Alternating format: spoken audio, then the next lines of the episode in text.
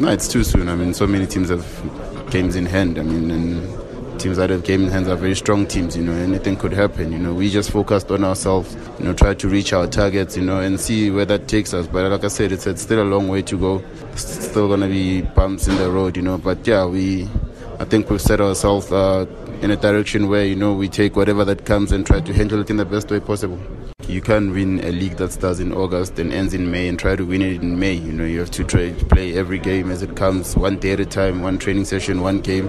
Try to improve from the previous game, you know, and obviously try to head into the right direction as a team, you know, not as individual, most importantly. And I think it's helped us a lot that everybody has chipped in with a contribution because I believe, you know, to win things, you, take the squad, you know, not only the 11 that's played so many games, you know, and, and I think, yeah, the results are starting to show, but yeah, still a long way to go.